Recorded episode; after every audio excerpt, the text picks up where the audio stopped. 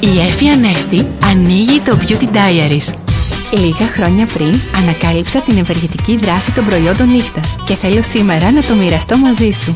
Γιατί όταν εσύ κοιμάσαι, η επιδερμίδα σου δουλεύει και μάλιστα εντατικά. Και καλό είναι να το γνωρίζεις. Και θα στο εξηγήσω γρήγορα και απλά. Ο οργανισμός δεν γίνεται να πραγματοποιεί όλες τις λειτουργίες του ταυτόχρονα. Γι' αυτό το λόγο, πολλές από τις κυταρικές δραστηριότητες προγραμματίζονται να γίνονται σε πολύ συγκεκριμένες ώρες γιατί έτσι ξέρουν ότι θα έχουν καλό αποτέλεσμα. Έτσι καθώς η νύχτα πέφτει, τα κύτταρα βάζουν αγώνα δρόμου για να αναγεννηθούν και για να αντέξουν την πουρσα χρειάζονται νερό. Δηλαδή μια καλά ενυδατωμένη επιδερμίδα που θα τους βοηθήσει να πετύχουν το στόχο. Απαλότητα και λάμψη. Η νυχτερινή περιποίηση φίλη μου είναι σαν μια επένδυση για ένα φρέσκο πρωινό πρόσωπο. Και οι επενδύσεις που περνάνε από τα χέρια σου είναι τελείως απαραίτητες πια.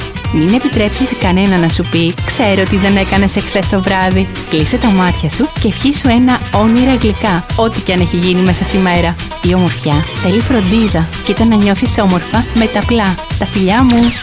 Ήταν το Beauty Diaries με την Εφη Ανέστη.